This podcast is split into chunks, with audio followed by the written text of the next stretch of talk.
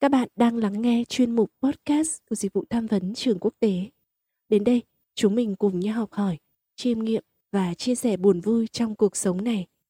Có thể chúng mình sẽ không giải quyết được mọi vấn đề trên thế giới, nhưng ít nhất chúng mình không cô đơn.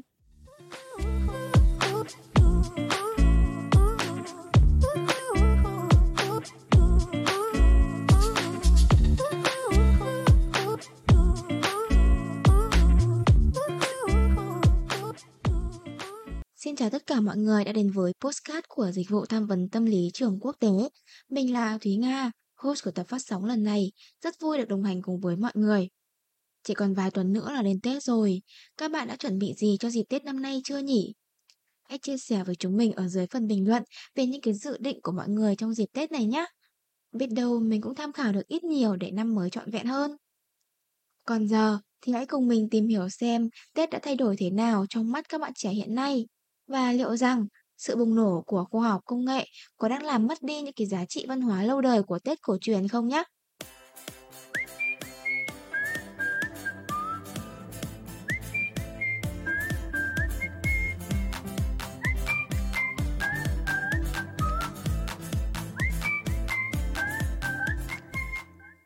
Nếu như Tết dưới góc nhìn của thế hệ 9X là những cái ngày đoàn viên, là mái nhà ấm áp với biết bao kỷ niệm xung quanh góc bếp, bàn ăn, thì với các bạn Gen Z, Tết còn là khoảng thời gian cho phép bản thân được trải nghiệm thêm nhiều điều mới. Điển hình như là văn hóa mừng lì xì lấy may cũng đã có chút cách tân trở nên độc đáo hơn. Khác biệt với người lớn, thường sử dụng những cái bao lì xì với họa tiết đơn giản như là cánh mai, cành đào, cầu chúc an khang thịnh vượng, thì Gen Z lại thường sử dụng những cái bao lì xì có tạo hình độc đáo, dễ thương và đậm chất sáng tạo, mới mẻ. Bên trong, ngoài tiền lì xì còn có thể là những câu chúc hay là những lời trêu đùa, những cái sự bất ngờ nho nhỏ tạo nên sự thích thú cho trẻ em. Ngoài ra thì lì xì của Gen Z cũng thường kết hợp với những làn sóng trending trên mạng xã hội. Trang phục của các bạn trẻ cũng được đầu tư và trở nên độc đáo hơn nhiều. Những cái bộ áo dài cách tân được nhiều bạn trẻ lựa chọn để đi chụp ảnh và đi chúc Tết. Trái ngược với sự náo nhiệt thì một số Gen Z ngày nay lại ưa chuộng cách sống giản dị và mộc mạc. Rất nhiều người trẻ trở lại quê nhà, vừa để thăm gia đình dòng họ, vừa để tận hưởng cái cảm giác thanh bình của quê hương. Những hoạt động như đi lễ chùa, cúng bái rất là được các bạn trẻ này ủng hộ và tham gia nhiệt tình. Ngoài ra thì nước ta có rất là nhiều những cái trò chơi dân gian vào dịp Tết, nay đã được các bạn biến tấu cho phù hợp với thời đại nhưng vẫn giữ gìn được nét văn hóa vốn có của Việt Nam. Gen Z cũng sáng tạo nên rất là nhiều trò chơi mới mang đậm nét Việt. Những cái bộ bài mới lạ, những trò chơi công nghệ là điều mà người lớn được chỉ dạy trong Tết ngày nay để bắt kịp với xu hướng của giới trẻ. Đồng thời thì qua những cái trò chơi này mà truyền bá văn hóa của Việt Nam cho những người bạn nước ngoài, khiến cho ngày Tết dân tộc ngày càng đa dạng và trở nên phổ biến hơn. Nhưng dù là Gen X, Y hay là Z, thì những cái giá trị văn hóa tốt đẹp trong dịp Tết vẫn được giữ gìn và được nhiều người trân trọng. Có những bạn trẻ coi Tết là dịp để gia đình có thể đoàn tụ, chia sẻ với nhau những cái việc đã trải qua trong vòng một năm vừa qua, cùng ăn những bữa cơm ấm áp đầu năm, những điều giản đơn nhưng lại thật là hạnh phúc. Có bạn lại coi Tết đơn giản là dịp để ba má, anh chị ở trong thời gian nghỉ ngơi mà không bị vướng bận công việc, thoải mái vui chơi ăn uống cùng nhau. Bản thân họ được tạm bỏ bê cái việc học để tận hưởng chút mứt bánh, ngồi cắn hạt dưa, hạt bí, thao thao bất tuyệt đủ thứ chuyện với những người mình yêu thương. Hay có những bạn lại nghĩ rằng Tết vừa là thời gian tự thưởng cho bản thân sau một năm làm việc vất vả, nhưng đồng thời cũng là lúc để nhìn lại một năm vừa qua và đặt mục tiêu lên kế hoạch cho năm mới. Năm sau, những gì còn thiếu sót sẽ tìm cách khắc phục và tiếp tục đầu tư phát triển cho công việc.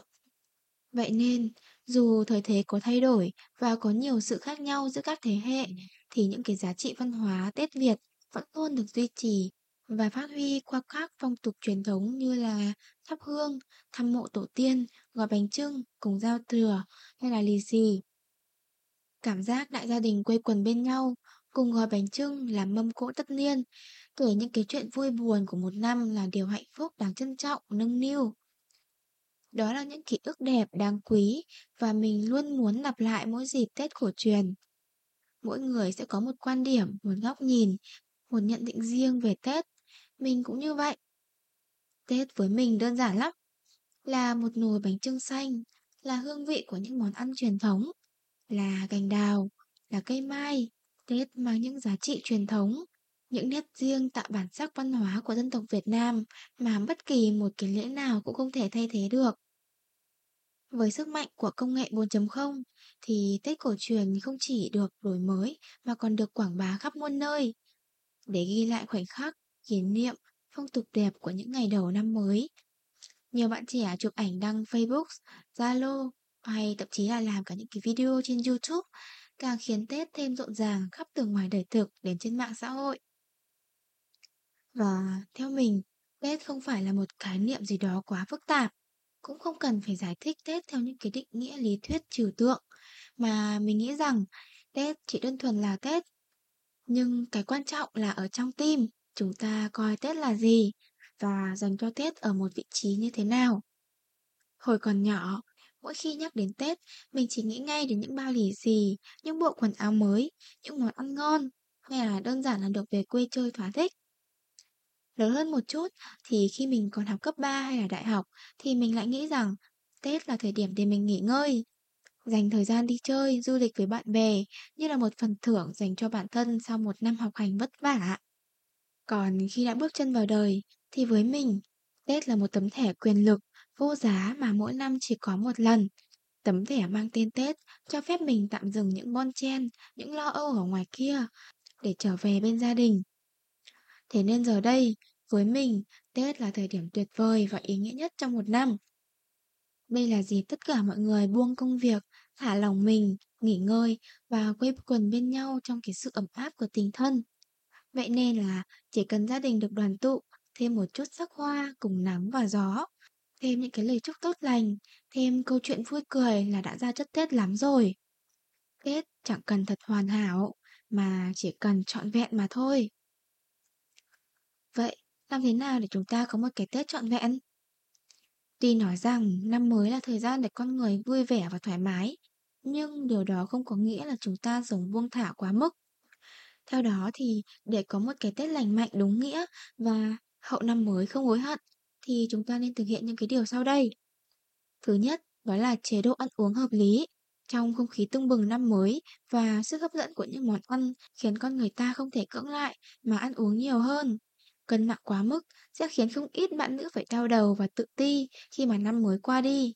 Và chúng ta lại phải dành nhiều thời gian hơn để mà giảm cân và khiến cơ thể trở về vóc dáng ban đầu. Thứ hai, đó là chế độ ngủ nghỉ hợp lý. Những buổi tiệc, cảm xúc hưng phấn ngày Tết thường khiến chúng ta lơ là đi giấc ngủ. Từ đó thì hiện trạng nhiều người đổ bệnh sau năm mới là chuyện không phải hiếm gặp. Vừa chơi, vừa nghỉ ngơi, giữ gìn sức khỏe sẽ giúp bạn trải qua mùa Tết đúng nghĩa nhất. Thứ ba, đó là hãy vui chơi lành mạnh. Theo thống kê, con số tai nạn trong mùa Tết thường cao hơn trong năm bởi vì con người có xu hướng sống buông thả hơn, ít chú ý đến sự an toàn. Trong đó, tai nạn giao thông vì say xỉn và hỏa hoạn vì pháo hoa là nhiều nhất. Chính vì thế, đừng để một phút hả hê mà phải hối hận cả đời. Cuối cùng, đó là nhất định phải dành thời gian cho những người mình thương yêu. Tết ý nghĩa nhất là khi chúng ta được ở bên người thân, gia đình và bạn bè. Điều này có lẽ càng quan trọng hơn đối với những người con xa xứ. Không phải tự dưng ý nghĩa cốt lõi của ngày Tết đó là sự đoàn viên. Nếu biết trân trọng từng khoảnh khắc sum vầy bên những người yêu thương, bạn sẽ có được hạnh phúc trọn vẹn nhất của năm mới rực rỡ. Cuối cùng, mình chúc các cậu có một cái Tết trọn vẹn và hạnh phúc. Cảm ơn các cậu đã lắng nghe tập podcast này và hẹn gặp lại mọi người ở tập phát sóng tiếp theo.